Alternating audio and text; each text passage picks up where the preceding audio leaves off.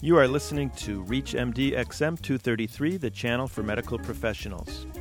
One would be in great error to assume that a child was abused simply because it was different from the norm, without paying careful attention to intervening factors. In shaken baby syndrome cases, doctors are usually unable, because the baby is deceased, or uninterested in pursuing other explanations for the injuries once a diagnosis of shaken baby syndrome has been reached. Today we're going to talk about shaken baby syndrome, whether or not it is real or a myth.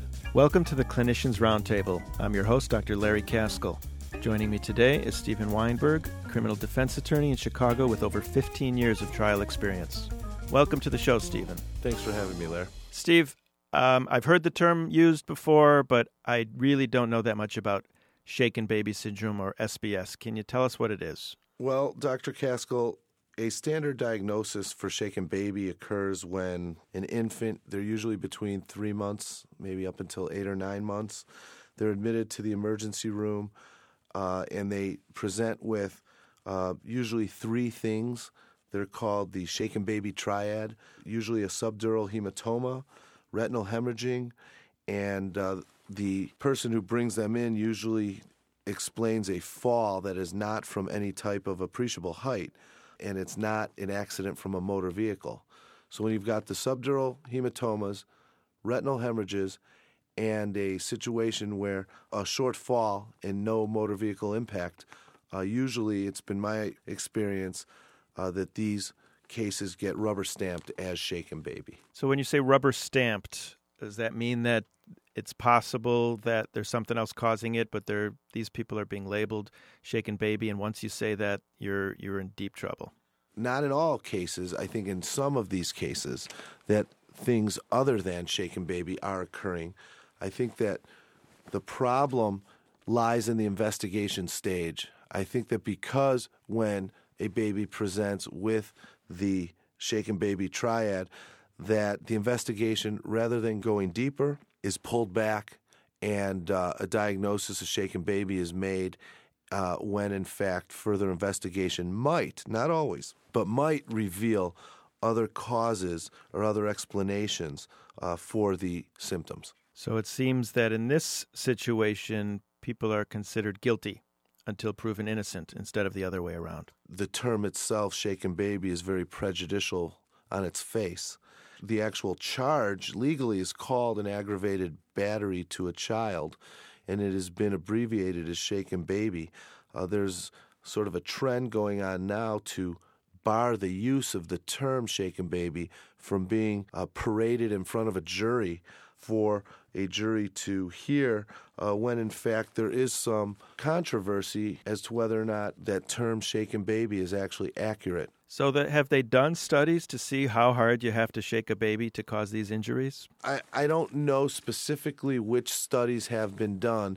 However, I have read in the journals that the damage necessary to shake a baby uh, is such that you would possibly need as much strength as you would need to lift a Volkswagen just a few inches off the ground. It is a very significant movement the mechanics involved if a baby were to be shaken that violently and rigorously would involve not only the brain, but you would have to see neck injury. You would have to see bruising around the arms or the chest area where that person was holding the baby when shaking. And all of these factors have to be looked at, and everything has to be examined uh, before you can label a baby as shaken, because once that happens, other social agencies come into the picture, and uh, things get very complicated. Yeah, it seems like once that diagnosis is made, certain things go into motion that can't be stopped. Can you can you tell us a little more about what actually will happen? Well, certainly once that diagnosis is is made, if we're talking about a family member, uh, there's a complete social investigation that is done on that family. Uh, that includes a complete psychological and mental history of the mother, the father, and even the children that are still in the household a lot of times they'll do what's called a VSI or a victim sensitive interview uh, that will be taped. that will discuss situations with the other children in the house. And it is aimed at trying to get the other children in the house to shed some light on the activities that occur in that house uh, throughout the days or years. I'm pretty sure that kids lie most of the time and that aren't, aren't very good witnesses. How much weight should be given to a child's testimony in these cases? I don't disagree uh, that children lie in a lot of situations. Uh, they also may not understand uh, the importance of what is being asked of them. Uh, however, I do think that by viewing these tapes of these victim sensitive interviews, the child does not know he's being taped. So what are they what are they trying to prove by interviewing the brothers and sisters? Yeah, they're trying to get a candid uh, review of the treatment and the upbringing that's going on in that house. And they're using these kids uh, they try to gain their trust and then they make suggestions. Uh, my experience has been they're very sneaky and sly, these interviews, because of course the interviewers are trained and they are trained to try to elicit a certain type of information that, if true, might be embarrassing for a little kid to admit to another adult.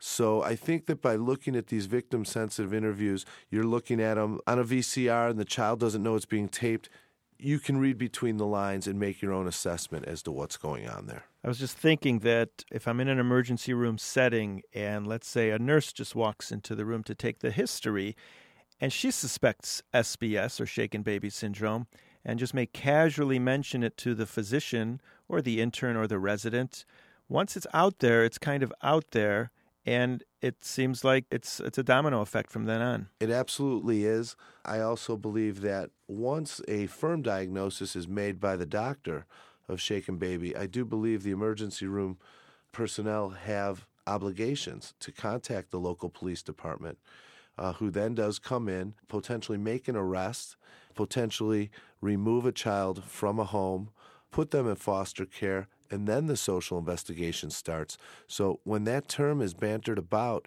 in emergency rooms, uh, it is very serious, and the consequences consequences, excuse me, can be devastating. You talked a little bit about uh, the force required to create this problem, that it would cause some sort of ecchymosis or bruising on the children's arms. Do those bruises show up later? Yes, they do. They show up later, and uh, sometimes they show up when the child is presenting in the emergency room. Uh, but every expert I have spoken to has said that if a child was really physically shaken to the point of death or serious brain trauma, uh, that there's a very significant chance that there's going to be some bruising elsewhere. You're going to see fingertip marks on the arms or chest. So, why isn't that part of the triad? Seems like it should be four things instead of three, because without the bruising, there's got to be other possible explanations for what happened. Well, there are other possible explanations. There's um, certainly chronic or old subdural hematomas. They can rebleed with little or no impact at all. Uh, there is a condition known as ex- benign external hydrocephalus, uh, where clinical symptoms are very similar to other closed head trauma situations. Coagulopathies are uh, other reasons why a child can present with a subdural hematoma or retinal hemorrhage. I believe that if the diagnosis is going in that direction, just take your time and investigate it thoroughly. There's plenty of time, plenty of time to make these arrests and to do the things that need to be done. But once that decision is made, there are some irrevocable factors that are triggered. Therefore, I, I do think that the investigation should be very, very detailed. So, when you start an investigation, what else are you looking for? What else do you need to get this person acquitted? Well, hopefully they didn't do it. Uh, and if they didn't do it, what I would look for is other incidences of trauma. How often has this kid been to the doctor and for what? What type of person is the mother and the father? Are they working? Are they home all day? Do they have any kind of dependency issues, alcohol issues? I think all those social factors come into play.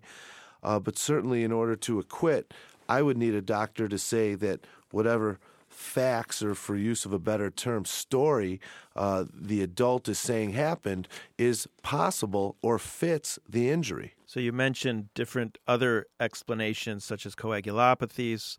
Um, it would be nice if you, through discovery, determined that this patient actually did have some sort of bleeding disorder that predisposed that patient to actually developing the syndrome, even though it had nothing to do with being shaken whatsoever. It would go a long way, and certainly uh, if there's a medical expert who's going to back that up, uh, that is absolutely pivotal in being presented uh, to a jury. Is shaken baby syndrome unique to the United States? I have not heard of any cases elsewhere.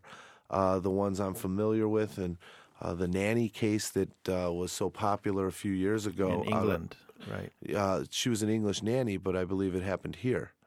So I believe that the offense transcends all races and nationalities, but I'm not familiar with any cases outside the country, although I'm sure they do exist.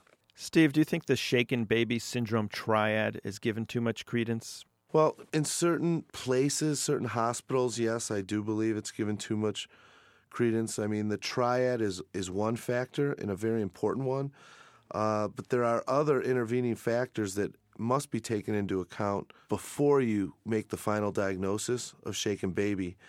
Uh, some of those factors might include kids that are more susceptible to head injuries. You know, a situation we all know that you don't just die from a paper cut. However, if a child uh, gets a paper cut and he's a serious hemophiliac, I suppose if that cut went untreated, uh, that small paper cut that, of course, nobody would normally die from, I guess, I guess it could explode into a uh, dire situation where he, he could die. Uh, so from from that standpoint, I just believe that once you see retinal hemorrhages and subdural hematomas, uh, and, and the, the facts are that the kid was not in an auto accident or fell off a uh, tall ladder or something. Uh, rather than jumping the gun, I just think that it's important to talk to as many people involved with that kid as possible. Interview the parents, interview the caretakers, interview the brothers and sisters, look at the complete medical history. We're talking usually about infants. There can't be too many medical records. I always like to get the reports, the medical reports from, from when the child is born up until the accident, and then certainly if the child is alive, anything following. Uh, so I do believe that the triad is given a lot of credence, uh, but it's not the only factor, and I think it's just the beginning if it's uh, present. I'd like to thank our guest, Steven Weinberg, a criminal defense attorney in Chicago who joined us today to talk about the shaken baby syndrome. I'm Dr. Larry Kaskel. You have been listening to the Clinicians Roundtable on ReachMD XM 233, the channel for medical professionals. For comments and questions, send your email to xm at reachmd.com. Thank you for listening.